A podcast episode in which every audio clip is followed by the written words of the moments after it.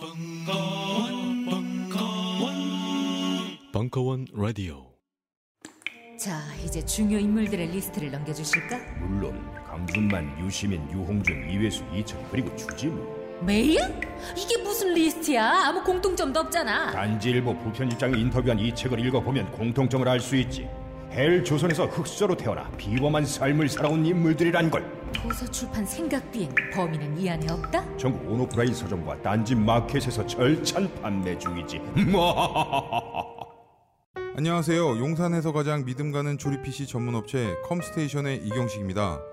당장이라도 사용하고 있는 컴퓨터를 들어다 던지고 싶을 때 그럴 때를 대비해 저희 컴스테이션이 용산 선인상가 21동 1층 130호에서 기다리고 있습니다.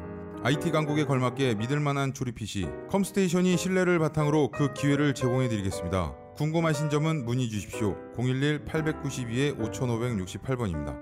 우주 최강의 만족스러운 서비스를 제공해드리는 저희 컴스테이션이 늘 기다리고 있겠습니다. 딴지스에게 F1 같은 존재, 컴스테이션은 조용한 형제들과 함께합니다.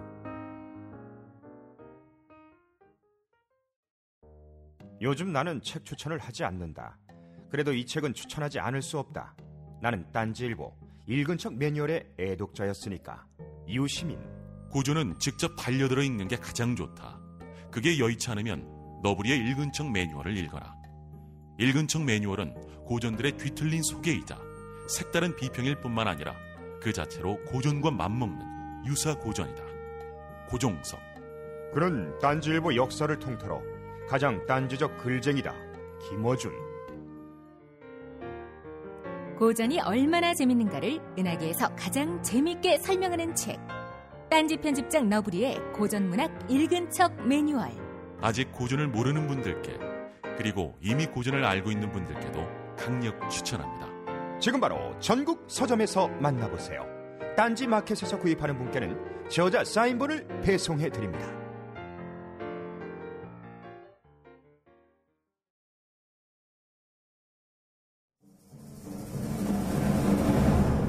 벙커원 교과서 TF 심화 과정 정윤수의 본격 한국 현대문화상 4강 한국적인 것에 만들어진 신화 2부 2016년 3월 14일 강연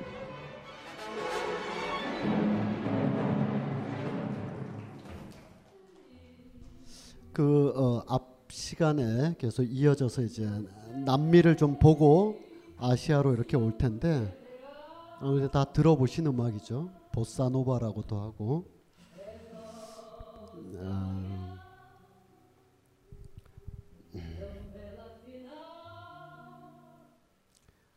카니발의 아침이라는 게 마지막에 들었던 음악인데 우리한테는 뭐, 뭐 우리가 꼭 역사를 알고 베토벤을 좋아해야 되는 건 아니죠. 그냥 베토벤 음악이 너무 좋은데 알고 보니 프랑스 혁명이 깔려 있다 이렇게 배워가는 건데 지금 이런 음악이 다 브라질이나 아르헨티나 현대사와 직접적으로 연관돼 있다라고 알아가는 과정과 이 음악을 개인적으로 좋아하고 싫어하는 거는 별개의 문제입니다. 그냥 예술이라는 게 얼마나 자유롭고 이 공기처럼 막 떠도는 어, 그런 소리들이에요. 그래서 다른 이 음악이 설령 어떤 의미를 갖는다 하더라도 다른 상황, 다른 조건에서 얼마든지 이렇게 수용하고 들을 수 있는 거죠. 어, 그렇긴 해도 좀 알고 들으면 더 낫겠죠.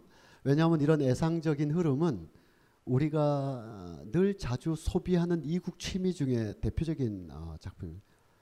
알고 들으면 더 낫지만 모르고 들은다고 이 사람들한테 모욕이 되는 건 아니지만 에, 그 예를 들면 음, 전 어, 옛날에 정사라는 영화가 있었는데 그때 이제 그 어, 이정재하고 이미숙 씨가 나왔던 그 굉장히 무채색에 가까운 영화가 있었어요. 그 영화에서 어쩌고 저쩌고 어, 자기 여동생의 남자친구를 좋아하게 된 이미숙의 이야기잖아요. 그 유명한 전자 오락실 씬도 있고 그런데 어, 나중에 어디 가서 만나자 이렇게 하고 서로 약속한 건 아니지만 비행기의 다른 좌석을 타고 남미로 떠나갈 때 이 음악이 이렇게 막 흐르죠. 어, 이런 류의 음악이 꼭 이 음악이 아니라 왜냐하면 이 음악은 이미 카니발의 아침이라는 영화에 쓰였고 그 브라질의 굉장히 유명한 어, 빌라 로보스라는 사람의 브라질풍의 아리아라는 곡이 막 흘러요. 전도연 씨가 나왔던 해피엔드에서도 이렇게 흐르고 그러니까 아주 절묘하고 애상적이고 감각적인 순간에 익숙한 서구 멜로디나 대중음악 발라드보다는 남미의 음악을 탁 넣으면 분위기가 싹 달라지는 효과가 있는데 그 자체로 아름답고 좋은 거죠. 그렇지만 어, 떤 맥락의 음악인가는 좀 알고 듣자. 당대의 소설가들의 기록을 보면 어, 작년 4월 달에 세상을 떠난 에루, 에두아르도 갈레아노라는 사람의 어, 그 여러분들 그 불의 기억, 불, fire, 불의 기억이라는 네 권짜리 책이 있어요. 돈이 하나도 안 아까워요. 인류의 역사를 남미의 시선에서 마치 지도를 거꾸로 놓은 것처럼 인류가 겪어낸 수많은 사건들을 남미의 소설가의 관점에서 연대기식으로 쓰는 거예요. 가령 뭐 그리스에서 무슨 해전이 벌어졌다. 왜 지들끼리? 그러면서 굉장히 유니크하게 써요. 그래서 스페인이 스, 페인이 남미에 도착했다. 이게 아니라 남미 사람이 콜럼버스를 받아들이는 이렇게 다르게 쓰는 그러면서 남미에서 일어났던 수많은 수백 년의 역사를 불의 기억, 불의 연대기라는 걸로 굉장히 어, 굉장히 재밌게 썼어요. 축구를 좋아하시는 분은 어, 축구 그 빛과 그림자라는 에세이가 있는데 어, 이 주변에 혹시 축구를 안 좋아하는 사람이 있으면 그 책을 이렇게 주면 다음 날부터 축구를 좋아하게 돼 있어요. 축구가 가진 집합적 열정에 대해서 어, 저만큼이나 잘 쓰는 사람을 거의 유일하게 예, 아무도 안 웃고 네. 저 구석 어딘가에서는 조소가 막 느껴지고 그런데 이분의 유명한 얘기예요. 어, 우리 수세기 동안 이 사람들 자기들 아메리카라 그래요. 북아메리카, 남아메리카라 그래서 통상 그냥 아메리카라고 그래요. 이 아메리카에는 많은 걸 약탈당했는데 이 군인들이 저벅저벅저벅 걸어다니면서 약탈당했다. 우리의 역사는 cleaning 되었다. 어, 사라져 버렸다. 그래서 우리는 어, 라틴의 기억을 나는 다 되살리고 싶다. 이렇게. 어, 파블로 네루다 음, 생략해도 다 아시겠죠? 이 네루다라는 분도 역시 언어를 찾는다. 왜냐하면 언어를 회복해야 어, 역사가 회복되니까 정복자들이 아메리카 즉 남미 대륙을 막 이렇게 성큼성큼 짓밟고 다녔다 이렇게 예, 짓밟고 다니면서 우리가 다 우리의 기억, 우리의 역사가 다 마모됐는데 그런 줄 알았는데 그들의 그 여기 어, 장화 밑바닥에 예, 신발 밑창에 박혀 있는 조약돌처럼 부서지지 않는 우리의 말과 기억이 있다. 그걸 찾아내서 나는 남미의 기억을 회복하고자 한다. 어, 남미는 유럽이나 서구인들이 생각하는 것과는 별개의 상상적 체계를 가지고 있다. 당신들이 보기에는 뜬구름 잡고 꿈과 현실이 뒤죽박죽되어 있는 것 같지만 우린 그렇게 생각하고 우린 그렇게 상상하는 실제하는 상상의 세계겠다. 실제하는 상상의 세계가 남미에 와보면 안다. 내가 쓴 소설이 환상이 아니라는 걸, 현실이라는 걸. 그리고 이 어, 보르헤스 같은 사람이 부에노스 아이레스의 역사를 시로 쓰면서 이 주로 가난한 어두운 비참한 증오심 막 이런 보잘것없는 삶들을 쭉 이렇게 마치 그 엘리아네크의 내가 가장 사랑하는 것들이라는 시처럼 부에노스 아이레스에 대한 아주 이렇게 거룩한 이야기를 썼습니다. 이게 아르헨티나인데 이 아르헨티나뿐만 아니라 여러 나라들에서 빌라로보스 브라질, 칠레, 음, 어, 아타우알파 유팡키, 메르세데스 소사, 빅토르 하라, 비올레타 파라 이런 사람들이 장르를 불문하고 자기 시대를 노래하기 위해서 전통도 끌어다 쓰고 뭐도 끌어다 쓰고 그런 거예요. 꼭 전통 문화를 복원하려고 하는 게 아니라 아스토르 피아졸라, 탱고에서 그다음에 Misa Criolla 아이 이 음악은 어 1960년대 중반에 만들어진 건데 그 당시에 로마 교황청에서 천년 이상 지속된 미사 전례 의식을 바꾼 겁니다.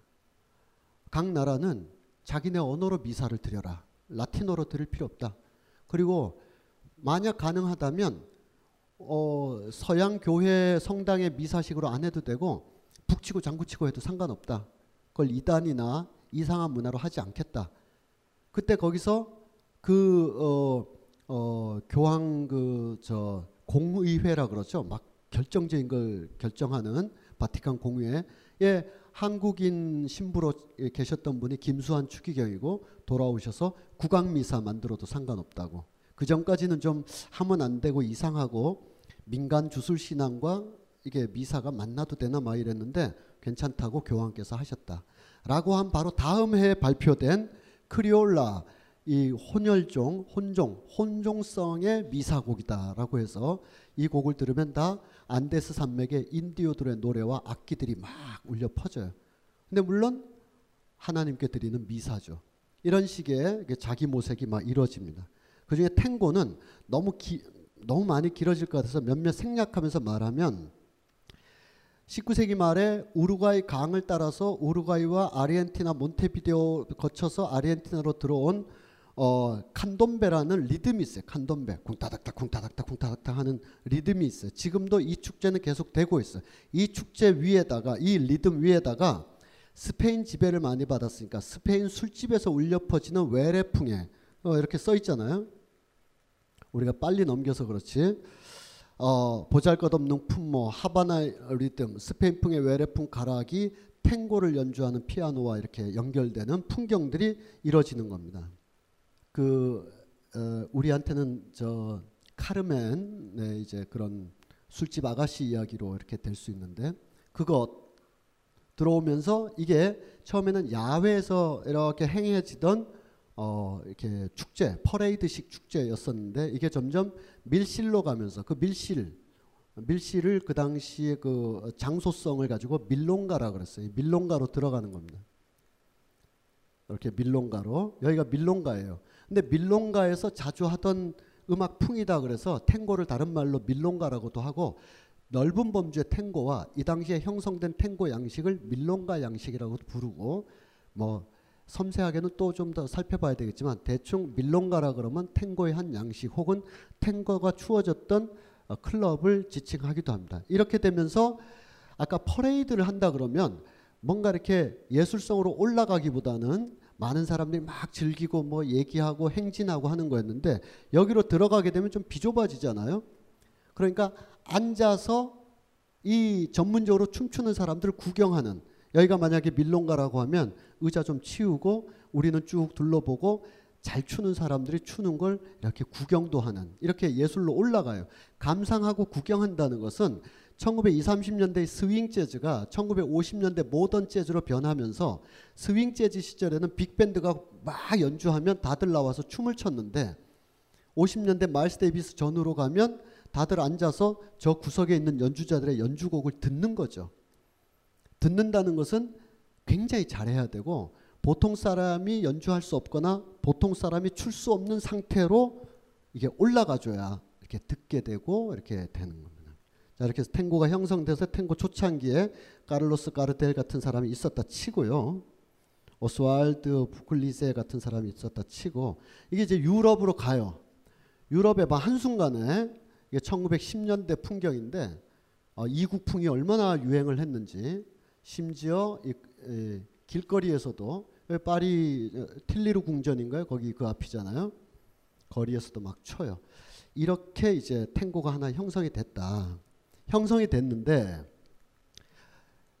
2차 대전 이후에 아르헨티나가 이 어려움을 겪었어요. 일단 저개발이고 어, 2차 대전이나 와중에서 유럽이나 아시아처럼 2차 대전 경랑을 겪은 건 아니지만 미국이 유럽의 다른 강대국보다 훨씬 더 우월한 입장이 되면서 남미를 내리 누르면서 남미에 어, 거의 70년에 가까운 군사 정권을 계속 교체해서 세우게 됩니다.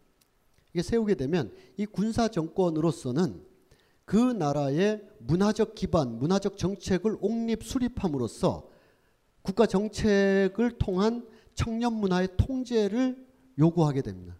이때 남미의 대표적인 것은 이제 탱고가 되는데 탱고라는 나름대로 전통이 있는 이제 100년쯤 지났으니까 100년쯤 지난 이 탱고의 국가 정책화를 이루게 돼요. 어떤 식으로 이루게 되냐면 외국 관광객이 보기에 아르헨티나는 전통 문화를 잘 발전시켜서 국내외로 막 어, 아르헨티나 열풍을 불러일으키면서 행복하고 활기차고 즐거운 그런 에, 에로티시즘과 삶의 환희가 잘 있는 나라의 음악으로서의 탱고가 이제 국가 정책화로 올라가게 돼요. 그런 걸 한번 예, 느낌적 느낌을 좀 보시면 어, 잘알 수 있을 것 같은데요.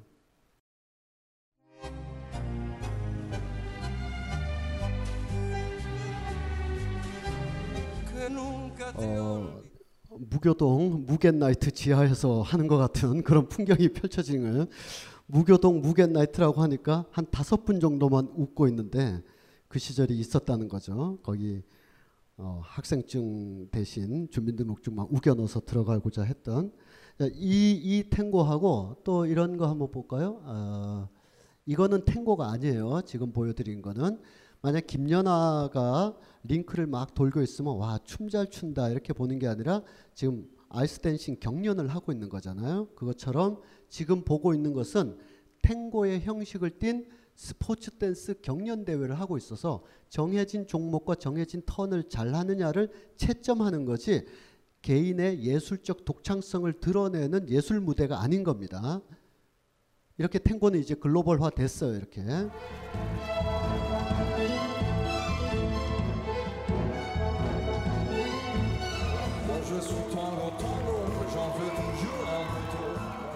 어, 느끼남 느끼녀들의 향, 향연이 펼쳐지고 있는데 그냥 이런 맥락 없이 개인적으로는 이렇게 한번 쳐봤으면 좋겠어요. 이 수준으로 우리 뭐 오늘 연습해가지고 내일 도저히 못할 것 같고 한 10년 후에도 못할 것 같은데 관절염이나 안 앓으면 다행이죠. 근데 이건 요 자체로 멋있죠 뭐. 그 이분들 개인은 아무 잘못이 없죠. 그리고 근데 이제 에, 아르헨티나의 어떤 사람들은 이게 탱고냐 이거 이게 탱고냐. 조금 전에 봤던 밤무대 빅쇼나 스포츠 댄스화된 탱고는 이 부에노스아이레스의 뒷골목의 슬픔과 애환을 가진 탱고랑은 무관한 것이고 형태상 민주 형태상 전통 문화를 유지하고 있는 것일 뿐 어, 지금은 이제 문화 산업이 돼서 이데올로기화까지 얘기를 할 수는 없지만 저게 저렇게 정립되는 과정은 아르헨티나 군부 정권의 전통 문화를 가지고 민족 전통 문화의 형태적 특징을 강하게 부각시켜서 국내외적으로 그것을 이념화, 이데올로기화 하려는 문화 통치한 일환으로서 우리에겐 탱고가 있다 하고 정형화된 빅쇼의 방식인 것이지 이게 정말 밀롱가에서 울려 퍼졌던 그 탱고 소리냐 이거예요. 이렇게 자정을 한다는 거죠. 그러니까 우리가 두 곡을 보면 이 쇼 티켓이나 이 그 컴피티션 티켓을 받아서 구경 가면 감탄할 거예요 아마. 와 정말 잘 춘다라고 하지만 왠지 탱고 하면 이렇게 막 세상 물정 없이 막 놀아도 되는 그런 음악이라기보다는 그들이 내적으로 앓고 있는 뭐 개인적이든 뭐든 자기 나름의 소리들이 있을 것인데 그 소리에 어, 진짜 고갱이를 다시 찾아내야 된다. 아스토로 피아졸라가 이렇게 되는 거예요. 그러니까 사람들이 아스토로 피아졸라 피아졸라를 새로운 탱고 누에보 탱고 1970년대 이렇게 탱고 쇼가 아니라 누에보 탱고를 만들어낸 아, 어, 아스트로 피아졸라에 대해서 아르헨티나 사람이나 그 외 수많은 어, 진짜 탱고 어, 마니아들이 뭐 다른 사람도 너무나 많지만 일단 대표 단수로서 피아졸라부터 얘기하는 것은 어, 국가 정책화된 전통 문화, 쇼화된 빅 이벤트가 아닌 탱고에 스며 있는 에이블비의 슬픈 정조를 다시 부활시켜서 그것이야말로 탱고의 고갱이다라고 음악적으로 입증해냈기 때문에 그러니까 이런 빅쇼가 아니라 한눈에 봐도 쇼할 것 같지는 안 생겼잖아요.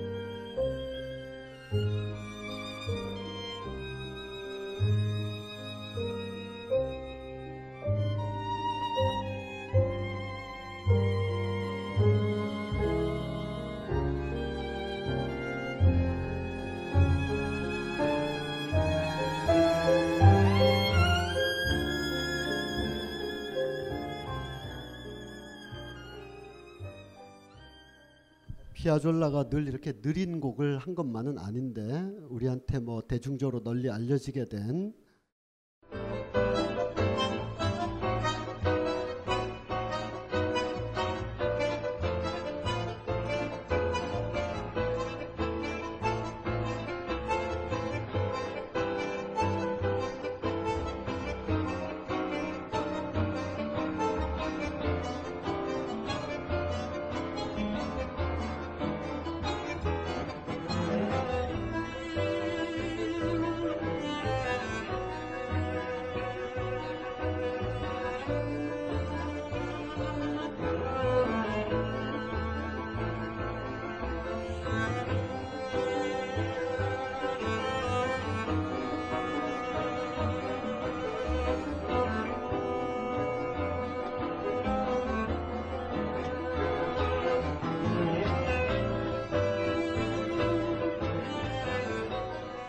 아시는 대로 이제 요요마라는 사람의 예, 연주로 봤어요. 자, 이런 그 어, 국가 정책화된 전통 문화의 박제화가 아닌 그 음악에 이렇게 배어 있는 슬픔의 힘들을 끌어올린다. 브라질도 마찬가지입니다. 우리가 아까 그 보사노바 노래를 부른다기보다는 전화기로 속삭이는 듯한 너 어제 왜 술 마시다 그냥 갔니? 뭐 이런 노래 같잖아요. 보사노바 어, 들으면. 근데 이들에게는 항상 문제가 삼바였어요. 삼바. 보사노바든 열대주의, 트로피칼 리스모든 간에 어김없이 삼바라는 것이 흔적이 묻어 있어요. 마치 신중현이나 정, 어, 전인권 들국화의 헛사랑 같은 데서 옛날 장터의 가객 같은 창법이 이렇게 느껴지듯이 묻어는 있는데 역시 브라질도 마찬가지로 이 삼바가 이렇게 오리엔탈리즘의 향연으로 되는 것에 대한 브라질 사람 나름대로의 고뇌가 있는 거죠. 모든 민속 음악은 집단 제의, 집단 제의 플러스 민속 놀이, 어, 마치 우리의 그, 에, 그 추석이나 추석 때 이렇게 막 흥, 흥겹게 가락 돌리는 거나 아니면 제사 지내거나 이 두 가지가 18, 19세기 오다가 이게 근대와 마주치거든요. 마주치면 되게 단절되거나 형해 없이 사라지게 되죠. 그런데 제3세계 나라들이 자기 복권을 하면서 이것의 국, 에, 국가 국가주의화를 이제 도모하게 돼요. 어, 우리에겐 이런 게 있다라고 하면서 형태적 민족주의로 이것을 강하게 부각하지만 그 음악에 깔려 있던 우리 과거의 표현으로 하면 민중적 서정은 빼버리는 거예요. 우리 옛날에 그 7, 80년대에 에, 한편으로 뭐 김영동이나 또 김민기 아저씨나 여러 사람들이 민요 운동을 했지만 국가에서 훨씬 더 지속적으로 잘했거든요.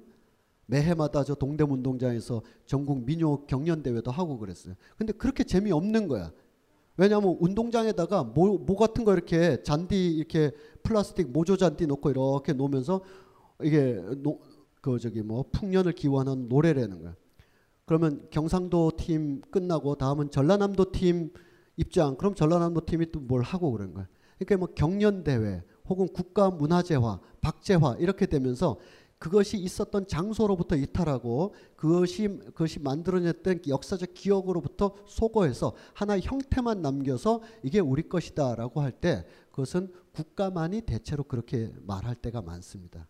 물론 이건 다 흘러 흘러 21세기에는 아르헨티나의 그 쇼탱고도 문화산업 관점에서 또 브라질도 이 삼바 축제가 큰 문화관광 차원에서 우리의 민요도 한류 문화의 관점에서 이게 이렇게도 쓰고 저렇게도 쓰는데 해방 이후 혹은 제3세계 독립 이후 한 2, 30년 동안 아시아든 남미든 다 군부 독재를 겪게 되는데 이 군부 독재에서 전통 문화를 어떻게 국가 이데올로기화 했느냐 할 때 탱고였단 말이죠. 그러니까 일련의 젊은 엘리트 층들이 서구 교육을 받고 중산층이고 어려서 피아노나 기타를 배웠던 층들이 삼바에서 흐르는 미, 미세한 어떤 흔들거림, 재즈 같으면 스윙 같은 삼바의 미려한 어떤 에, 파도의 일렁거림 같은 거는 가져올 때 집단 군무 같은 형식은 버리고 그리고 어, 여럿이서 call and response를 하거나 정신없이 막 카니발을 하는 방식 대신에 작은 클럽에서 속삭이듯이 부르는 방식으로 오늘날의 아르헨티나의 힘을 간직하고 드러내야 된다 라고 50년대 후반에 나온 음악 운동이 보사노바가 되겠습니다. 보사노바. 보사노바는 그래서 미국의 재즈맨들은 아, 아르헨티나 별거 없는데 너네 전통 리듬이 있길래 우리의 스탄 게츠라든지 뭐 아, 저 이렇게 디지 길레스피 같은 사람이 가서 재즈와 보사노바를 결합해서 보사노바 재즈를 만들어냈다라고 미국의 재즈맨들은 말하지만 그건 뭐 그런 어, 그 어떤 책의 왼쪽 페이지고 오른쪽 페이지에는 어, 이 브라질 사람들의 자생적인 음악 문화 운동 우리가 막 에, 국가가 이, 이, 이렇게 개판인데 정신없이 축제하고 막 뛰어다니고 우루 좋아하는 약간의 야만적이고 미개적인 19세기적인 풍속을 서방 관광객에게 보여줌으로써 그걸로 브라질의 어떤 현대성을 보여준다고 하는 삼바 축제와 결연 내지는 반대하면서 개인적인 미러가 속삭여지는 브라질의 현대를 표현하자. 그게 보사노바 운동이 되는 겁니다. 우리가 듣기에는 그냥 가볍고 그런 노래지만 이런 강한 힘들이 있는 거죠. 거기에 참여했던 어, 사람들인데 안토니오 카를로스 조빙이라든지 와, 주아 질베르투라든지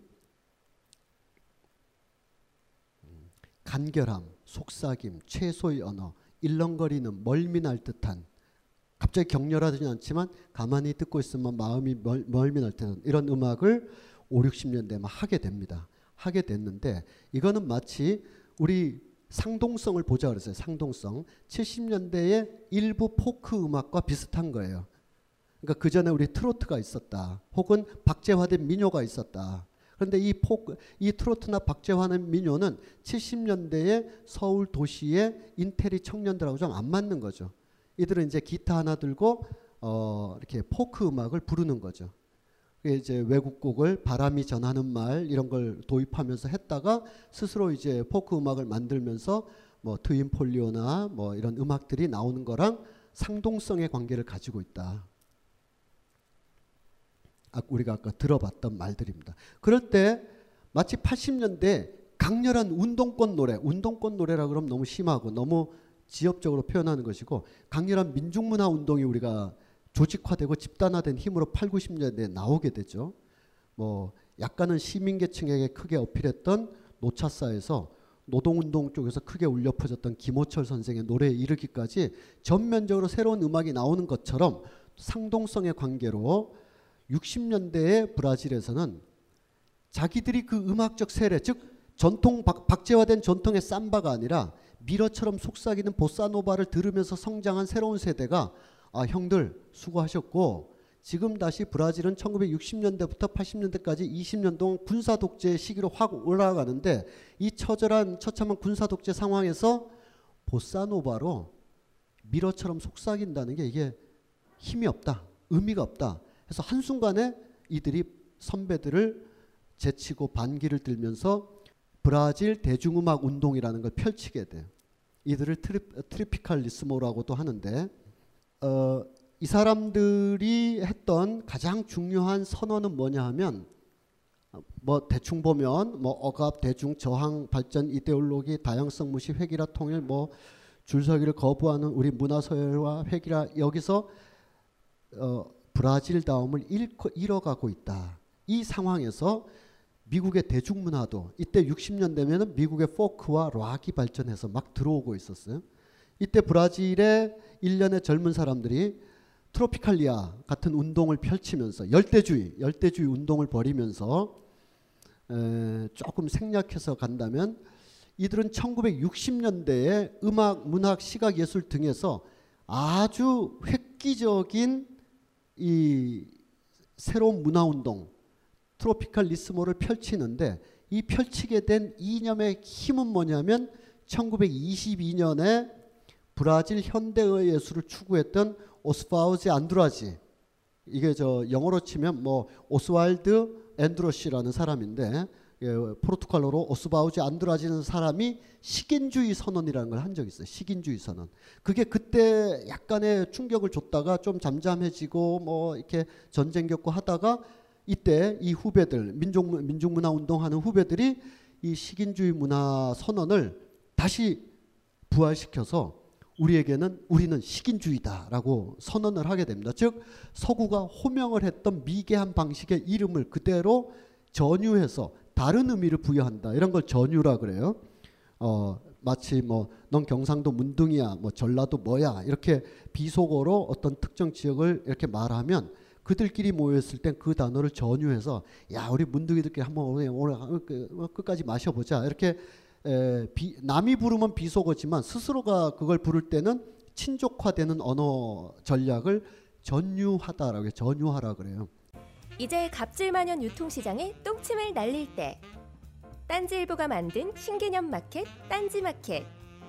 판매자와 소비자 모두가 갑이 되는 상호 갑질주의. 원가를 후리지 않되 낮출 대로 낮춰낸 합리적 가격. 딴지일보 기자들이 직접 취재하며 검증한 믿을 수 있는 상품들. 명랑 소비문화 창달에 이바지하리라 딴지마켓. 마켓점 딴지점컴으로 접속하세요. 강원 선생이 명리학 강좌를 한다고 했을 때 무슨 생각이 들었냐면 인문학적 관점에서 이 명리학을 재해석을 해서 세상을 보는 하나의 관점을 뭐 tool을 프레임을 제시하려고 하는 거 아니겠는가라고 생각하였어요. 제가 받은 인상은 이겁니다. 이게 일종의 지도책이구나. 나를 찾아가는 내비게이션. 강헌의 명리 운명을 읽다. 식신이 뭡니까? 처먹는 거. 아 명리학 쉽구나. 도서 출판 돌베개에서 나왔습니다. 우리는 생각했습니다. 실외는 가까운 곳에 있다고. 우리가 파는 것은 음료 몇 잔일지 모르지만 거기에 담겨 있는 것이 정직함이라면 세상은 보다 건강해질 것입니다. 그래서 아낌없이 담았습니다. 평산네이처, 아로니아 친친친 지금 딴지마켓에서 구입하십시오. 친족화되는 언어 전략을 전유하다라고 해요. 전유하라 그래요. 저, 저, 적절한 예는 아니었지만 어, 축구 협회 이따금 뭐 회의하고 이러다 보면 이렇게 좀 약간 좀 자연스럽고 편한 분위기가 됐을 때 축구인들이 그래요. 아, 정 선생이나 누구나 뭐, 뭐 우리 족쟁이들끼리 좀 회의할 테니까 좀 비켜주라고. 그러니까 그분들이 스스로를 족쟁이라고 말을 할 때 비하적 표현이지만 우리 어, 국가대표팀 어, 축구 좀 했던 이런 사람들끼리 회의할 테니까 운동장에 어, 서보지도 않았던 애들은 좀 빠져줘 이런 얘기죠. 그렇다고 제가 아 그럼 족쟁이들 수고하세요 이럴 순 없잖아요. 아 비전문가들은 좀 빠질 테니까 축구인들끼리서 그러면 좋은 의견 부탁합니다 하고 이렇게 나가면 뭐 그분들끼리 이제 또 해, 그러니까 스, 누가 호명한 아주 나쁜 용어죠 족쟁이라고 예, 발, 발 쓴다 그죠 족쟁이라고 이렇게 나쁜 용어를 특정한 상황에서 자기화하는 것은 전유하다 그래요. 그러니까 서구가 그렇게 호명했죠. 이 식인주의, 식민 식인 풍속을 가지고 있는 미개한. 그러니까 이 브라질 사람들이 그래 우리 식인주의다 이거야. 우리 집어 삼킨다 이거. 뭐든지 와라. 우리 막 다 집어 삼킨다. 뭘 사람을 사람이 아니라 겁내지 말자. 브라질은 혼종성의 나라다. 무엇이 들어오더라도 우린 다 집어 삼킬 수 있다. 오, 락이야? 락 먹어. 재즈야? 재즈 먹어 이거. 스페인 플라멩고 먹어. 과거의 거 시간을 타고 다시 돌아와. 어, 이 삼바, 삼바도 먹어. 막 먹어서 토해내는데 다른 게 나온다 이거. 다른 게. 우린 그런 식인주의에 강한 힘이 있다라고 22년에 선언한 걸 40년 후에 모더니스트들이 자기 바로 직전 선배들인 보사노바의 그런 미세함, 미려함으로는 이 군사 독재를 이겨내고 뛰쳐나갈 수가 없으니 우리는 바로 그 열대주의를 복원해서 어, 이 세상에 존재하는 모든 음악을 다 받아들여서 전혀 다른 대중음악 운동을 펼치자 하는 운동을 벌이게 됩니다. 이게 열대주의 선언이고요. 그 유명한 1922년에 브라질의 선언이고 이것의 상동성은 이런 거 아니겠습니까? 에, 열대주의라는 표현이나 이런 것만 좀 다를 뿐이지 프란츠 파농의 자기 선언, 백기완 선생의 장산곶매 이야기 이런 거랑 다 상동성인 거예요. 우리 문화 뭐가 어때서 이런 거죠. Black is beautiful 어, 이런 거랑 다 맥락을 같이 하는 누군가는 너 블랙맨이야, 넌 아시아야, 넌 조센징이야, 너는 식인주의자야 이렇게 한 걸 그래 뭐가 어때서 문제 있어? 라고 하면서 그렇게 호명된 걸 재해석하고 전유하면서 자기 전통 문화를 박제화시키지 않고 그걸 중심, 근, 정신적 근거지로 삼아서 다른 문화 운동을 토해내는 거죠. 그 열대 운동 열대주의 운동을 벌였던 어, 사람들입니다. 한눈에도 인종의 혼종성이며 문화의 혼종성이고 어, 이 사람이 이제 대표적이고 이 사람도 케이타노 벨로즈라는 사람이고 네. 이런 사람들 어, 마치 그 과거의 그 어, 노차사든 새벽이든 김호철 선생이든 뭐 조국과 청춘이든 그 많은 사람들이 노래 부르려고 노래하러 다닌 거 아니잖아요. 노래는 뭐 딴 데 가서도 할 수 있고 노래방도 많은데 그게 아니라 시위의 현장, 삶의 극단에 어떻게든 서 있으려고 한 사람들이에요, 이들이. 군부 독재를 이겨내는데 보사노바로는 안 된다. 이 선배들인 주앙 질베르트나 이런 사람들은 야 그래도 음악이라는 게 그게 그게 있어야지. 이거 70년대 포크 가수들이 8, 90년대 민중 음악에 대해서 너네 좀 거친 것 같아. 너네 노래도 좀 잘 못하는 것 같고. 막. 근데 이 사람들은 그 형들 그게 중요한 게 아니야 지금. 노래 잘하고 안 잘하고 섬세하고 안 섬세하고 중요한 게 아니다. 지금 이 상황 속에서 이겨내야 되는 운동을 벌인 거예요. 어, 카이타노 블라즈, 어, 질베르트 실, 뭐 이런 사람들이 있어. 그래서 이들 중에 누구는 나중에 브라질 카르도스 민주정부가 들어섰을 때 문화부 장관 같은 걸 하게 돼요. 이게 맥락이 있는 거죠. 이 사람이 나중에 문화부 장관을 하게 되는데 그들의 한창 전성기 시절이고 지금의 모습이고 나라 레옹이라는 가수도 있었고 음, 이들은 열대주의 그러니까 거기에 고착돼 있지 않고 계속 새로운 걸 불러요. 뭐 다른 맥락이라 함부로 얘기하면 안 되겠지만 노차사가 이제 7080에 나올 때 우리가 불편한 거랑은 좀 다른 거죠. 애들은 옛날 거 안 해요, 지금은. 지금을 해요, 지금 걸. 늙어 죽을 때까지 열대주의자들이야. 열대주의 최전성기 때 음반이고 브라질답다는 게 뭐가 부끄럽냐라는 거죠. 어, 케이타노 벨로즈라고 지금도 이렇게 실험적인 예술을 하고 있어요. 그 어, 홍대 앞에 가면 벨로즈라는 카페가 있어요. 왜 벨로즈일까 하면 이렇게 여기까지 오는 거예요. 이 사람 이름이에요.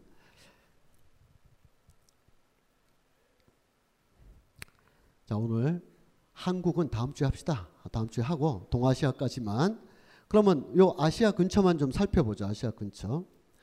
일본. 이 사람이 일본 음악을 대표하진 않습니다. 지금 대표해서 제가 이렇게 에, 보여드린 자, 사람이고 이 사람 앞에 더 전묘파스러운 사람이 있었어요. 아, 이름을 잠깐 까먹었는데 나중에 녹취에서는 좀 어, 새겨 넣기로 하고 어, 이 사람은 호소가와 토시오라는 사람, 토시오, 호소가와 토시오. 에, 이 토시오 호소가와 호소가와 토시오 아베 신따로나 신따레 아베나 뭐 하여튼 이 호소가와 토시오라는 사람이라는 이 일본어스러운 걸 빼고 이 자켓만으로도 일본 일본의 극단적 그 미학을 좀 볼 수가 있죠. 근데 이 사람의 선배가 되는 사람이 그랬던 것처럼 호소가 토시오도 일본성, 일본성이란 게 뭐냐를 열심히 추구했지만 그래도 여기까지 와 있는 것은 일본의 전통 문화에만 그렇게 고집한 게 아니라 그것과 오늘의 삶에 대해서 계속 연관 지으면서 자기 모색을 해왔어요. 그 극단의 오페라 중에 하나는 진짜 레일을 깔아놓고 이제 하는 오페라 중에 하나인데요. 나중에 한번 찾아보시기 바라고 발레 음악에서 쓰여진 호소가와 토시오의 작품이에요. 호소가와 토시오의 작품을 오늘 한국을 안 한다고 하니까 마음이 굉장히 편해지면서 하나만 좀 보도록 하겠습니다. 제가 이 작품은 한 3년 전쯤에 그 예술의 전당에서 직접 어, 본 적이 있습니다. 작품은 한 10분 정도 되고요. Moment of Blossom이라고 해서 연꽃이 필 무렵이라는 뜻이에요. 지극히 동양적이죠. 연꽃 자체가 아, 동양적이고 꽃이 핀다. 꽃이 피고 꽃이 피는 데서 우주가 탄생한다 이런 느낌을 갖는 건데 이 호소가 토시오는 호른을 너무나 잘 불었던 어, 스테판 도르에게 바치는 곡이고 이 사람이 연주를 잘했어요. 헌정작이에요. 이 전체 10분짜리 클립은 없고 3분 정도 편집되어 있는데 에, 제가 본 그대로 저는 그때 한 여기 계신 선생님쯤 되는 자리에 앉아 있었어요. 1층 중앙에서 약간 처진 곳에 사이먼 레틀이 있고 연주단이 연주를 해요. 일반적인 악기들도 있지만 이상한 타악기들도 있고 일본적인 악기들도 있어요. 그래서 만약 10분이라고 치면 5분여 동안 막 비틀리는 소리들이 계속 나요. 소리가 나기도 하고 안 나기도 하고 소음 같기도 뭐 하기도 하다가 이게 6분 7분 가면서 점점 더 커져 가더니 갑자기 2층 난간에 관악기 주자들이 쭉 일어서 가지고 여기 있는 온갖 소음과 더불어서 8분쯤 가서 빵 터져요. 그게 연꽃이 필 무렵이에요. 그때 가서야 제목이 알겠더라고요. 우리가 에, 뭐 추리 영화나 뭘 보다가도 이미 앞에 나와 있는 인물인데 한참 놓치고 있다가 나중에 아 저 새끼였지라고 나중에 하는 것처럼 앞에 있던 음악들과 제목이 그때 가서야 연상되는 거예요. 내 우리가 앉아 있던 자리가 바로 연못이었던 거야. 연못. 연못에서 지금 막 진흙 속에서 꽃이 하나 막, 막 위로 올라와 가지고 진흙 속에서 연못 하여튼 풀잎 위에 연잎이 쭉 있는데 거기서 꽃대가 이렇게 솟고 그 꽃잎이 어느 한순간에 어, 어젯밤에 괜찮았는데 다음날 아침에 보니까 꽃 피어 있는 거 아니에요. 그 바로 그 순간을 악, 어, 저 악사들이란다. 하여튼 연주가들이 이렇게 서가지고 동시에 딱 울리면서 연꽃이 피는 한 순간을 들려줍니다. 시작할 땐 다 이런 식의 어, 불협화음인데 대개 이분도 그렇지만 대개 이건 윤희상이 개척해 놓은 길을 따라온 거예요. 이건 다 윤희상에 대한 오마주이기도 하고.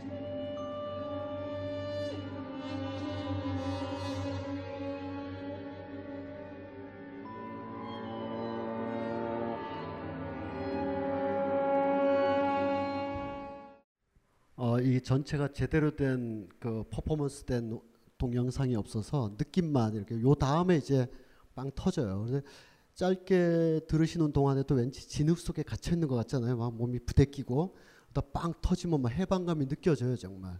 그 다음부터 화성이 쫙 펼쳐지면서 아 꽃이 꽃이 됐다 이런 생각이 들어요 내 자신이 어, 그런 음악들을 하는데 뭐어그 일본의 전후의 일본 국악파들과 어, 아방가르들의 그 논쟁 대결은 굉장히 섬세하고 제가 이해 못하는 부분이 많아서 그냥 일단은 나중에 기회가 되면 제가 공부를 해가지고 말씀드린다고 치고 그냥 어, 일본도 다른 지역과 다를 바 없이 서구가 들어온 서구의 언어와 자기가 하고 싶어하는 말들의 긴장 속에서 뭔가를 끊임없이 빚어내고 있는 것을 느꼈다 이 정도로 하고요. 오히려 우리의 관심은 어, 중국입니다. 중국은 굉장한 어, 중국에 여러 작곡가들이 있고 이 사람이 최고인 건 아니지만 현재 국가 작곡가예요. 국가 작곡가 탄둔이라는 사람. 탄둔. 어, 이 사람은 일찍 가난했고 뭐 이런 뭐그 개인사가 있고 뉴욕에 갔고 뉴욕에서 뭔가 제대로 된 공부를 하려는데 형편이 여의치 않아서 다른 알바도 하고 다른 연주도 하고 있는데 어, 그 다른 연주를 보고 정형화된 유, 어, 미국 동부 지역에 거기에 에, 뉴욕에 뭐가 있습니까? 링컨 센터에 있는 그 유명한 음대가 하나 있잖아요. 음대가 하나 있고 뉴 잉글랜드 컨서바토리라는 보스턴 음대가 있고 이런 미국 동부 지역 200년 전부터 우리는 유럽 문학의 적자다라고 주장했던 미국 동부의 classical한 뮤지션들 전통 속에서 이상한 중국의 이방인이 와서 이상한 연주를 하고 이상한 작곡을 하는 거예요. 이게 일단은 오리엔탈리즘으로 채택되면서 이 작곡가에게 기회가 많이 주어졌어요. 그래서 이 사람은 어, 이것이 중국의 소리다 혹은 당신들이 못 듣던 소리다 하면서 중국의 악기뿐만 아니라 중국의 이상한 요소들도 다 가져가서 했어요. 그래서 미국의 또는 서방의 음악가들이 뭐냐 이게 왼쪽의 그림은 페이퍼 콘서트라는 겁니다.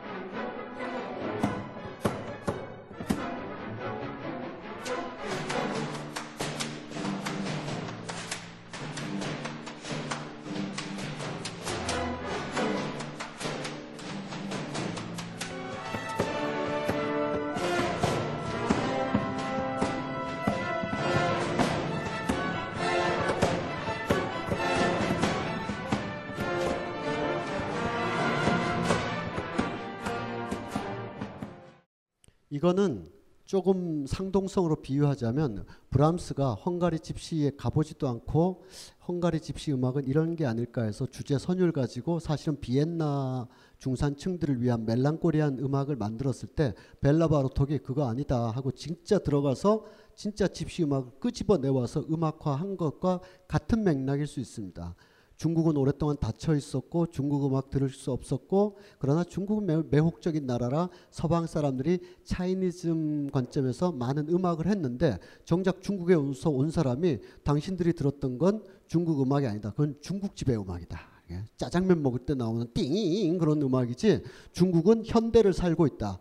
당신들이 들었던 거는 박제화된 중국 무협 영화나 오래전에 나왔던 거기서 그냥 띵용용 하는 것이지 우리 중국의 역사나 당대성은 이와 같은 것이다 하면서 진짜 중국 나름대로는 진짜 중국 음악을 들려줬을 때 어, 탄둔이라는 이름, 이름이 이제 부각이 된 거예요.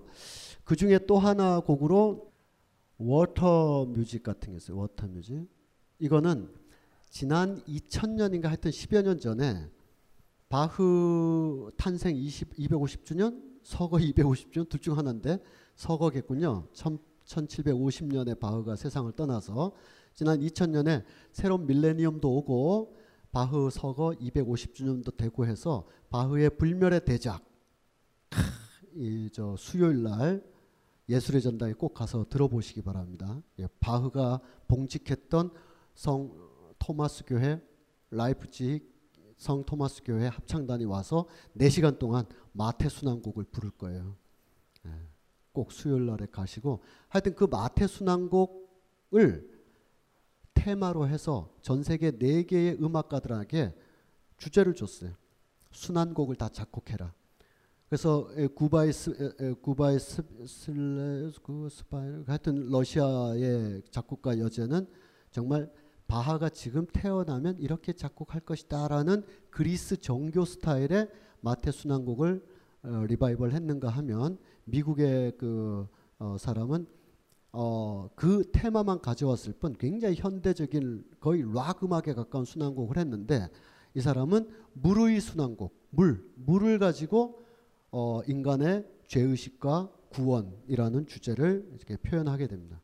그래서 많은 사람들이 역시 당연하기에 물이라는 것은 불의 서양에 대비되어 물의 동양이다 이렇게 어, 뭐 생각하고 그랬죠.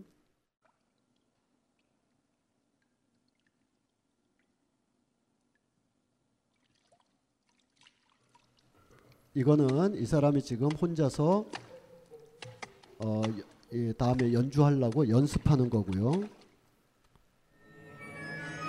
이제 독주자들이 다 모여서 칸타타를 불러가면서 여기 물이 있죠.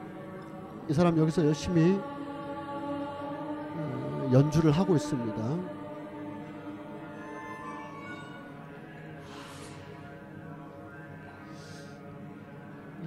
제가 열심히 들었는데 아, 물소리가 잘 안 들린다는 단점이 있더라고요. 근데 하여튼 뭔가 의미를 가지고 계속 씻고 우리가 물이라는 건 뭐 정화하고 씻고 죄를 참하고 세례 받고 들어갔다 나오고 이런 의미들이 있는 거니까 한 네 사람 정도가 서서 물을 다루고 있습니다. 어, 제가 짧게 시간 관계상 보여드렸고요. 한두 시간짜리 풀 영상이 있습니다. 이렇게 틀어놓으면 어, 끝나는 대목은 알 수 있어요. 이게 졸다가 깨어나 보면 끝나 있어요. 근데 에, 여기서부터 이제 국, 아, 이, 이 세대의 독특한 중국 현대 음악가들의 독특한 괴로움이 있어요. 영화로나 음악으로나 이들은 대개 유년기 때 직접적이든 간접적이든 문혁을 체험하게 돼요. 고등학교 때 자기 담임 선생 뺨을 때려갔던 그런 어, 대학교 때 자기 지도 교수 계목걸이에 걸고 캠퍼스에 끌고 다녔던 세대들이에요. 홍위병 세대라고도 할 수 있고 유고 학번 내외에 걸쳐져 있는 어, 사람들이죠. 어, 이들은 그 후에 대개 그들이 스스로 문혁 때 주창했던 주장대로 하방을 많이 하게 됩니다. 그러니까 문혁 자체는 에, 이 중국 현대사의 쓰라리 문제였는데 하방을 10년 이상 하게 돼요. 그리고 중국의 관료가 되려면 대체로 어, 우리로 치면 읍면 단위로 내려가서 거기서 성과를 보여야 군으로 오고 이렇게 올라오도록 되어 있죠. 이게 한 20년 걸리죠. 그래서 양회 전인대 같은 데 앉아 있는 사람들은 대개 지방에서부터 산전수전 겪어서 올라온 사람들이에요. 우리가 지방이라 그러지만 면에 한 10만 명 살아요. 얘네들의 지방 개념과 우리의 지방 개념은 다르기 때문에 어, 리장이나 면장을 막 한 10년씩 했다 그러면 어 저기 가봐야 면민들이 한 380명밖에 없는데 거기서 뭘 했겠나 싶겠지만 중국의 면이나 읍은 우리나라 소도시예요 소도시 김해 수원 막 이런 것을 10년씩 하고 중앙으로 올라오는 거기서 행정력과 정치력과 뭐죠? 무엇보다도 에민의 그 행, 이렇게 겸손한 이게 검증이 돼야 베이징으로 올라온단 말이죠. 이들이 문혁 세대인 거예요. 그들이 교수 뺨을 때려가면서 집에 교수가 막 맹자 공자 있으면 다 불태워버리고 그리고 어, 이 중국의 낡아 빠진 봉건 사상이라 이거죠. 200 시집 갖고 있으면 막 찢어버리고 막 이러면서 급격하게 사회주의 중국을 하려는 문혁은 다른 면으로 보면 모택동 마오쩌둥의 정치 체제를 안정화하는 그런 과정이기도 했는데 그런데 이들이 그를 굉장히 광란의 광기로도 했지만 굉장히 진지하게 했다는 거예요. 진지하게. 광기였지만 진지하게 했어요. 그래서 하방했을 때 정말 진지하게 10년씩 살다 올라오는 거예요.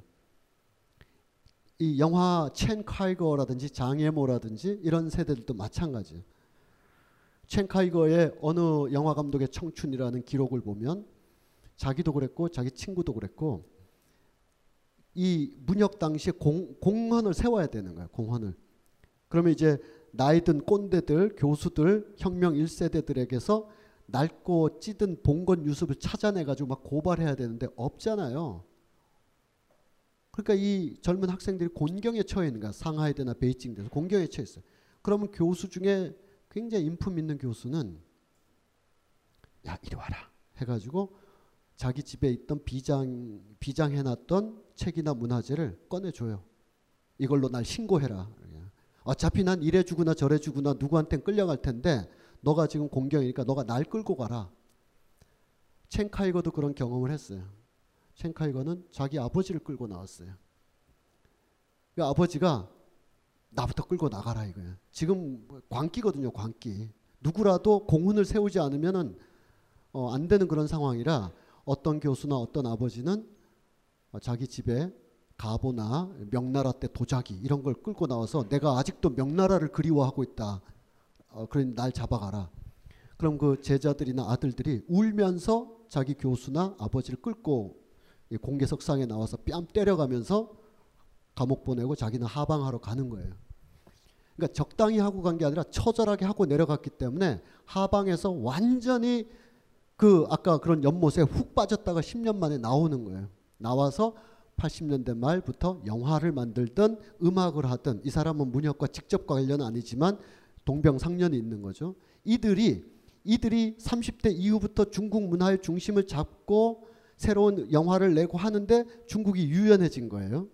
후진타오나 그 뒤로 시진핑으로 쭉 오면서 그 그러면서 이 지금의 90년대 이후 중국의 중화주의와 이, 이, 과, 이 관료주의를 비판했던 천안문 사태에 대해서 나름대로 할 얘기가 했던 이 사람들이 연배와 문화의식과 문화, 문혁 시기의 하방 체험이 동질해지면서 이들이 권력을 잡았을 때 이들이 국가 예술가가 되면서 의외의 작품을 하는 거야 이제.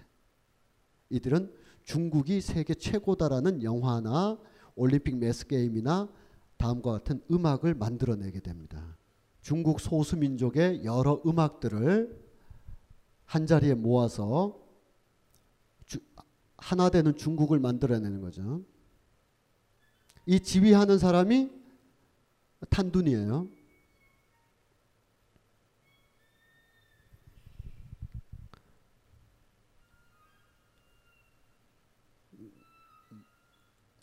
조금 한눈에 알 수 있는 걸 넣을까요? 네, 이런 걸로.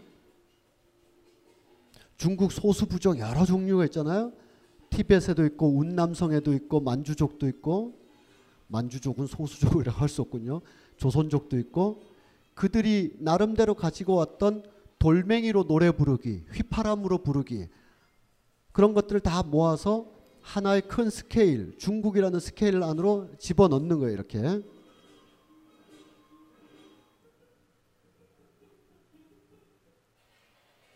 이 소리와 이건 지금 영상이에요. 그런데 소리는 지금 공연장에서 나는 거예요. 공연장에서. 타악기 주자 보이죠? 타악기 주자. 소수 부족 어딘가에서 돌멩이로 연주하는 부족이 있나 봐요. 그 돌멩이 소리를 결합시키기도 하고 지금 돌멩이 연주를 하고 있죠. 음대 나왔습니다. 음대 나와서 예, 돌멩이 연주하고 있는 거예요. 근데 이게 소수 부족이 저 티벳 어딘가에선 저런 부족이 있는 거죠. 그 음악 가져와서 현대 사운드에다가 중화주의로 연결시켜가는 과정이에요.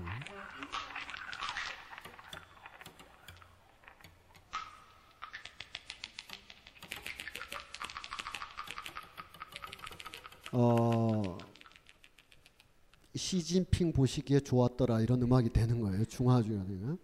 그러니까 이, 이 맥락 속에서 이렇게 이렇게 이렇게 과정을 거쳐서 지금의 권력 중심 세력과 지금 문화를 주도하는 사람들 사이에 에, 기억의 상동성이 있는 거죠. 그, 그 어려움을 좀 안 좋은 추억이지만 그 과정을 거쳐서 우리가 여기까지 왔고 세계의 중심이고 G2고 그래서 이 과정을 거쳐서 살아남은 예술가들이 중화주의 감독이 되는 거예요. 첸카이거도 탄둔도 되고 이럴 때 전통 문화가 중국에서 어떻게 비틀거리느냐. 그러니까 여기서는 장률 같은 사람은 논외로 치게 되는 거죠.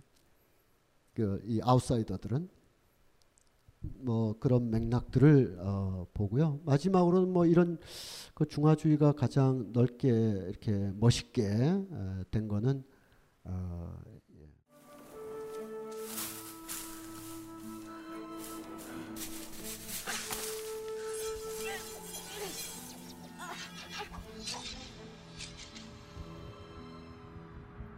뻥을 쳐도 저 정도는 쳐야 어좀 예, 어, 아, 더센 뻥은 이거죠. 더 센 뻥은 저 어, 역시 탄둔의 음악인데 음, 얘네들은 중력 자체가 없는 애들 아니에요? 중력 자체가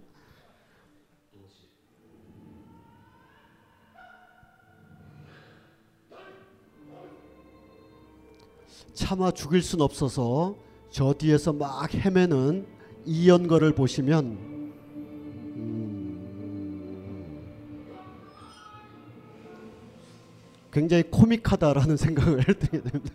저 뒤에서 혼자서 몸을 막 비틀면서 음,